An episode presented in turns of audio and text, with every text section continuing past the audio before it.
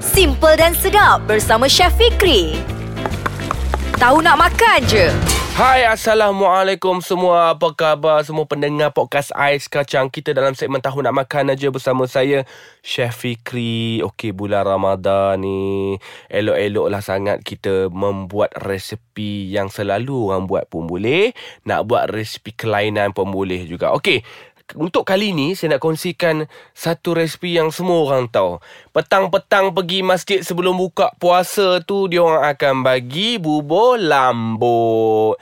Bubur lambuk ni adalah satu nostalgia semua orang boleh kita katakan. Sebab apa?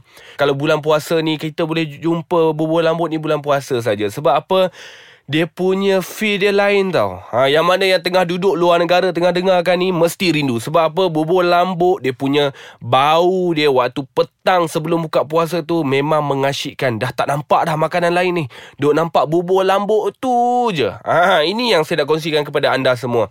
Resepi bubur lambuk yang mudah dan juga ringkas. Okey, cara-caranya senang sahaja dan juga bahan-bahannya saya sebutkan terus eh bahan-bahannya uh, dua pot beras yang dicuci dan direndam selama 15 minit. Okey, kita sembang pasal nasi dulu ataupun beras. Kenapa kalau kita nak masak benda-benda macam ni kita kena rendam? Cuci lain tau. Betul, kita cuci tiga kali lepas tu kita rendam sekejap selama 15 minit. Ini adalah satu tips untuk mengempuk empukkan uh, beras itu menjadi nasi yang empuk dan juga membuatkan beras kita bila dah jadi nasi dia jatuh berderai seketul seketul seketul. Sebab itulah kita rendam nasi ni.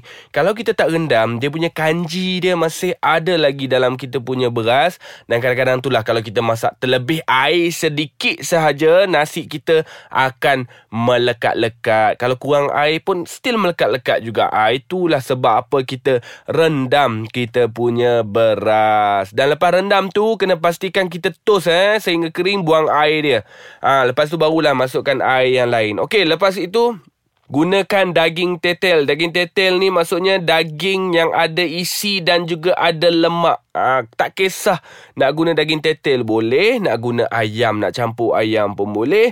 Nak gunakan da- isi daging sahaja pun boleh juga. Potong kecil-kecil. Ha, cube kecil pun boleh. Anda nak slice pun boleh juga tak ada masalah. Lepas itu kentang. Kentang kita kena sediakan lebih kurang dalam satu biji, dua biji pun boleh. Lobak merah. Jangan terlampau banyak lobak merah ni. Satu batang pun dah cukup. Ni saya cakap Kapasiti untuk nak buat dalam satu rumah je eh. Okey. Lepas itu bawang besar. Lebih kurang dua biji bawang besar. Aa, Dua ulas bawang putih. Lepas tu halia satu inci. Lada hitam ni Kita kena kisar dia sekejap. Aa, Separuh kasar Separuh halus. Aa, Lebih kurang dalam secukup rasa. Setengah camca pun cukup kot Tak salah saya. Lepas tu Kalau kita ada dekat rumah stok ayam. Stok ayam ni kalau kita boleh buat yang ori kita rebus ayam kita boleh gunakan. Ataupun tak kisah zaman sekarang ni macam-macam produk ada kat luar tu. Bolehlah kalau anda gunakan cube pati ayam kalau ada. Kalau tak ada pun tak ada masalah.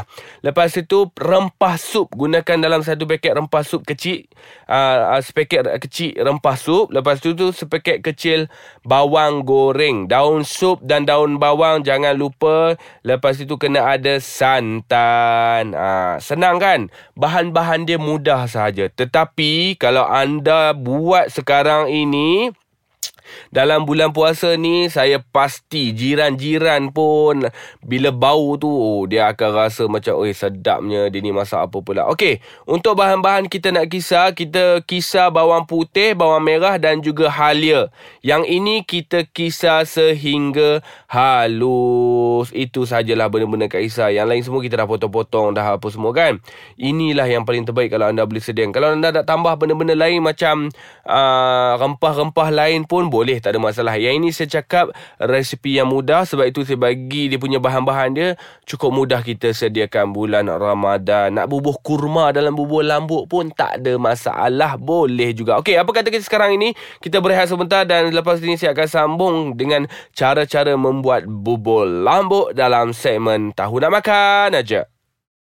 Hai anda bersama saya lagi Chef Fikri dalam segmen Tahu Nak Makan aja. Okey, sekarang ini saya tengah kongsikan cara-cara nak buat bubur lambuk. Tadi saya dah cakap dah dia punya bahan-bahannya. Sekarang ini bahan yang kita dah blend bawang merah, bawang putih dan juga halia. Kita kena tumis. Kita panaskan minyak, lepas tu kita tumis sehingga naik bau. Ha, lepas itu saya kita masukkan perencah sup. Ha, sepaket kecil perencah sup ni kita masuk, kita tumis sekali. Lepas itu, masukkan daging. Daging yang anda sukalah. Tak kisah daging ayam ke, daging kambing ke, daging lembu ke. Masukkan daging kita uh, tumis dia bersama dengan rempah-rempah ni sehingga sebati sehingga naik bau sehingga dia punya jus daripada apa daging tadi keluar. Ha itulah orang cakap seni memasak ni. Biar dia keluar dia punya jus dia dulu dan seterusnya beras yang kita telah rendam tadi kita nak kena keringkan sedikit toskan dia punya air masukkan beras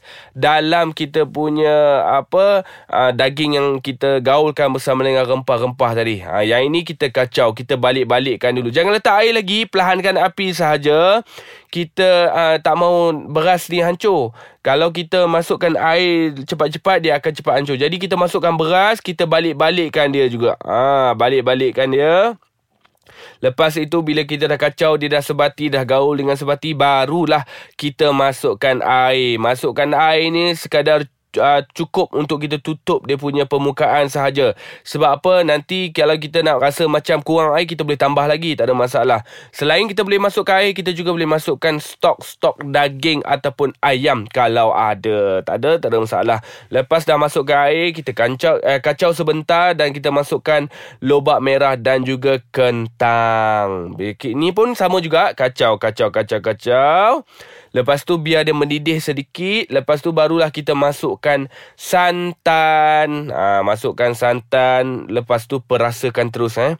Saya lebih suka kalau nak masak bubur ni. Masukkan santan. Lepas itu saya perasakan dengan garam dan juga lada hitam.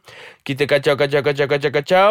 Masukkan bawang goreng sedikit bersama dengan daun sup pun kita kacau dan kita pergunakan api yang perlahan kita masak dia. Ha, lebih kurang dalam uh, 10 ataupun ke 15 minit. Untuk kuantiti yang kecil ya boleh je. Kalau anda nak tekstur uh, bubur lambuk ini dia uh, macam hancur-hancur macam betul-betul bubur pun tak ada masalah. Tetapi kalau anda nak dia tekstur macam nasi juga tapi dia pekat anda masaklah lebih kurang dalam 15 minit. Uh, senang je kan? Memang cukup senang sebab inilah resepi yang selalu kita jumpa dalam bulan puasa.